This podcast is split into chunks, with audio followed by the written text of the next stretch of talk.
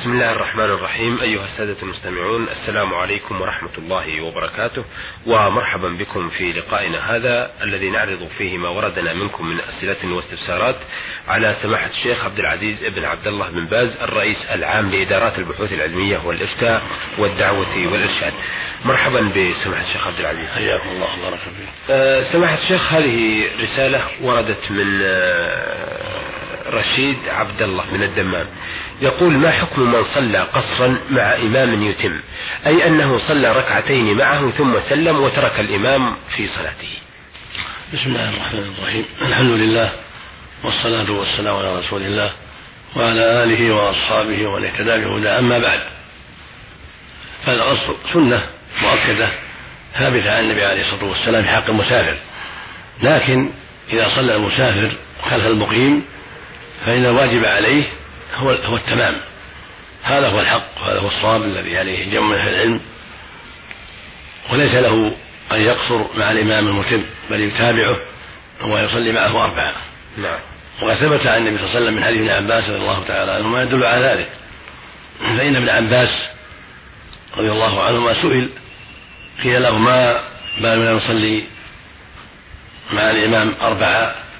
وإذا صلينا في لحالنا صلى ركعتين قال هكذا السنة. خرجه الإمام أحمد والإمام مسلم رحمه الله. فهذا يدل على أن السنة أن المسافر يصلي أربعا مع الإمام وإذا صلى مع أصحابه المسافرين صلى ركعتين. والذي يصلي مع الإمام المتم وهو مسافر يصلي مع ركعتين يلزمه أن يعيد. إذا سلم من ذلك ولم يتابع إمامه فقد غلط وقد أخطأ. وعليه أن يقضي هذه الصلاة التي صلاها مع الإمام وقصرها نعم. عليه يقضيها فيصليها أربعة عملا بهذه السنة. نعم. آه هذه الرسالة وردتنا من مسفر لافي العتيبي. يقول آه أرجو عرض رسالتي هذه على سماحة الشيخ عبد العزيز بن باز يقول ما معنى هذه الآية التي وردت في سورة الروم؟ وأقيموا الصلاة ولا تكونوا من المشركين من الذين فرقوا دينهم وكانوا شيعا. وهل يقال لتارك الصلاة أنه مشرك؟ ثبت عن النبي صلى الله عليه وسلم أنه قال العهد الذي بينه وبينهم الصلاة فمن تركها فقد كفر. وثبت عنه عليه الصلاة والسلام أيضا أنه قال بين الرجل وبين الكفر والشرك ترك الصلاة. نعم. خرجه مسلم في صحيح حديث جابر. هذا يدل على أن تارك الصلاة يسمى كافرا ويسمى مشركا. وهو الحق. وهو المعروف عن الصحابة رضي الله عنهم. فإن عبد الله بن شقيق العقيلي رضي الله عنه ورحمه التابعي الجليل قال لم أرى أصحاب رسول الله صلى الله عليه وسلم يعدون شيئا تركه كفر إلا الصلاة. هذا يدل على أن الصلاة عند الصحابة يعتبر تركها كفرا يعني كفرا أكبر. نعم. ويسمى كافرا مشركا. فالذي ترك الصلاة قد فرق دينه وقد خرج عن جماعة المسلمين. واستحق أن يقتل إن لم يتب لقول النبي صلى الله عليه وسلم لا يحل المسلم يشهد أن لا إله لا يحل دم دم امرئ مسلم يشهد أن لا إله إلا الله واني رسول الله إلا بإحدى ثلاث الثيب الزاني والنفس بالنفس بالنفس هو التارك لدينه المفارق للجماعة. فالذي يترك الصلاة يعتبر تاركا لدينه مفارقا للجماعة. نعم. نسأل الله العافية والسلامه نعم. لكن هل يقال لمن ترك الصلاة إنه مشرك؟ نعم يقال له مسلم يقال له كافر. في أصح قول العلماء. نعم. لكن الجمهور قالوا كفر دون كفر شرك دون شرك. والصواب الذي عليه جمع من أهل العلم أنه كفر أكبر وشرك أكبر. كما حقق ذلك ابن القيم رحمه الله في كتاب الصلاة. وذكره الذهبي عن جماعة في الكبائر وذكره اخرون رحمهم الله. نعم. ودل عليه الحديث السابق الذي رواه مسلم في الصحيح حديث جابر أن النبي صلى الله عليه وسلم قال بين الرجل وبين الكفر والشرك ترك الصلاة فسماه كفرا وشركا. نعم. والكفر المعرف والشرك المعرف بأداة التعريف هو الكفر الأكبر والشرك الأكبر. نعم. بين الرجل و وبين الكفر والشرك نعم. ترك الصلاة. رواه مسلم في الصحيح نعم. نعم. آه هو أيضا يريد أن آه، تذكرون له معنى هذه الآية وأقيموا الصلاة ولا تكونوا المشركين من الذين فرقوا دينهم وكانوا شيعا يبين أن هذا من صفات المشركين تفريق الدين والتشيع كل شيعة لها رأي ولها. ولها كلام ولها أنصار. هكذا يكون المشركون وهكذا الكفار يتفرقون ويكون طائفة لها رئيس ولها متبوع آه، تغضب لغضبه وترضى لرضاه. ليس همهم الدين وليس تعلقهم بالدين. أما المسلمون فهم يجتمعون على كتاب الله وسنة رسوله عليه الصلاة والسلام وهدفهم هو اتباع الكتاب والسنة. نعم. فهم مجتمعون على ذلك معتصمون بحبل الله. أما غيرهم من الكفار فلهم فهم أحزاب وشيع فالله عز وجل يحذرنا أن نكون مثلهم. ثم يأمرنا أن نقيم الصلاة وأن نستقيم على دين الله وأن نجتمع على الحق ولا نتشبه بأعداء الله المشركين الذين فرقوا دينهم نعم. وكانوا شيعا. وهكذا أصحاب البدع شابهوا المشركين فرقوا دينهم وكانوا شيعا.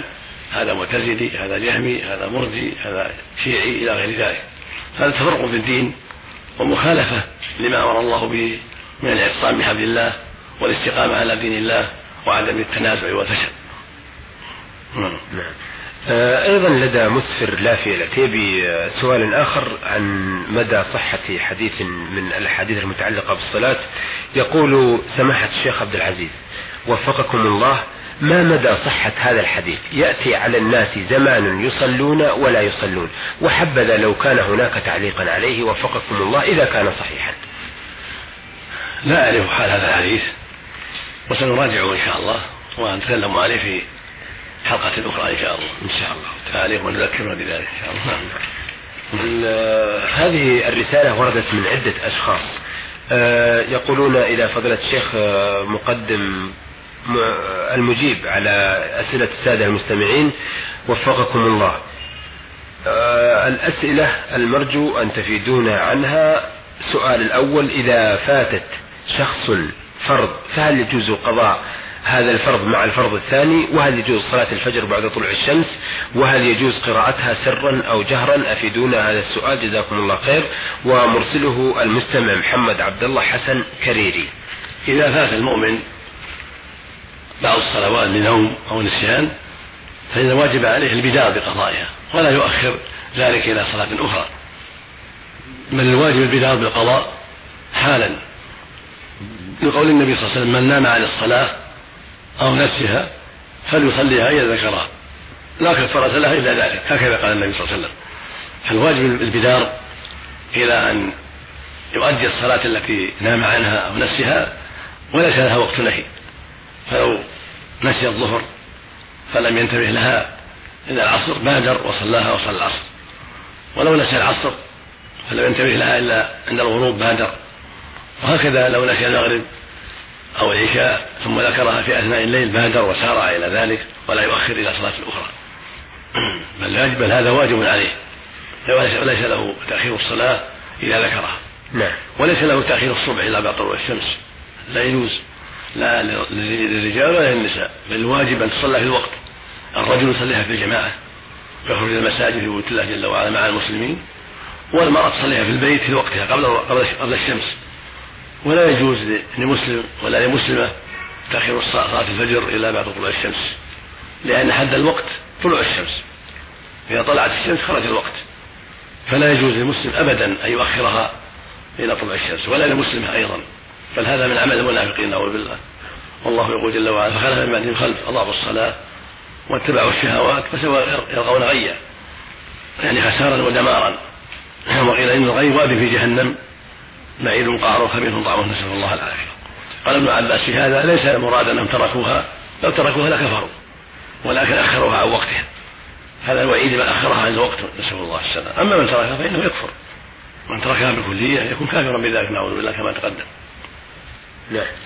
فالحاصل أنه لا يجوز لأي مسلم ولا لأي مسلمة تأخير الصلاة عن وقتها لا الفجر إلى طلوع الشمس ولا الظهر إلى وقت العصر ولا العصر إلى وقت المغرب ولا إلى أن تصفر الشمس ولا المغرب إلى أن يغيب الشفق ولا الفجر إلى بعد نصف الليل ولا العشاء إلى نصف الليل بل يجب أن تصلى كل صلاة في وقتها. هذا الواجب على المسلمين الرجال والنساء. نعم.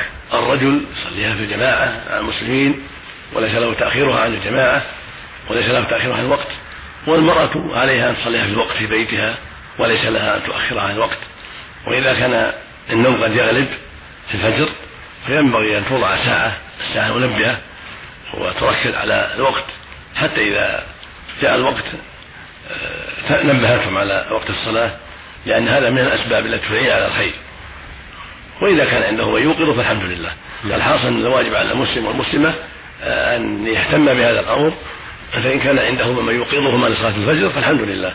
وإلا وجب أن يضع ساعة عندهما للتنبيه على وقت الصلاة. حتى يقوم الرجل فيصلي مع المسلمين وحتى تقوم المرأة تصلي الصلاة في وقتها. هذا هو الواجب. وما أعان على الواجب وجب.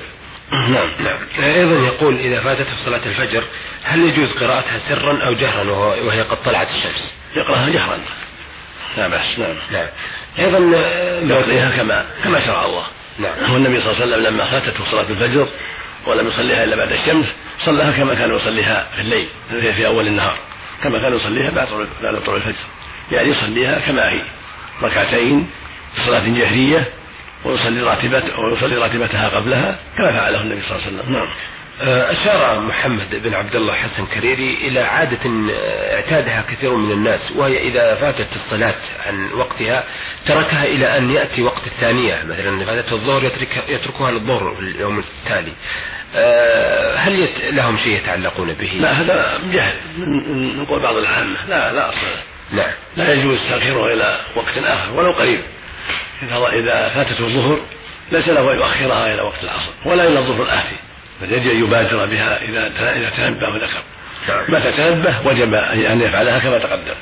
وليس له تأخيرها متى ذكر. نعم. آه هذا السؤال مرسله المستمع جابر علي عبد الله الزازي والجميع في في ورقة واحدة. يقول السؤال آه والدي توفي وما قام بتأدية الحج فهل يجوز قضاء الحج عنه أم لا؟ إن كان غنيا وجب أن يقضى من ماله الحج. وإن كان مأسرا فلا شيء عليه. لكن إذا حججت عن أبيك هذا طيب وهذا من البر.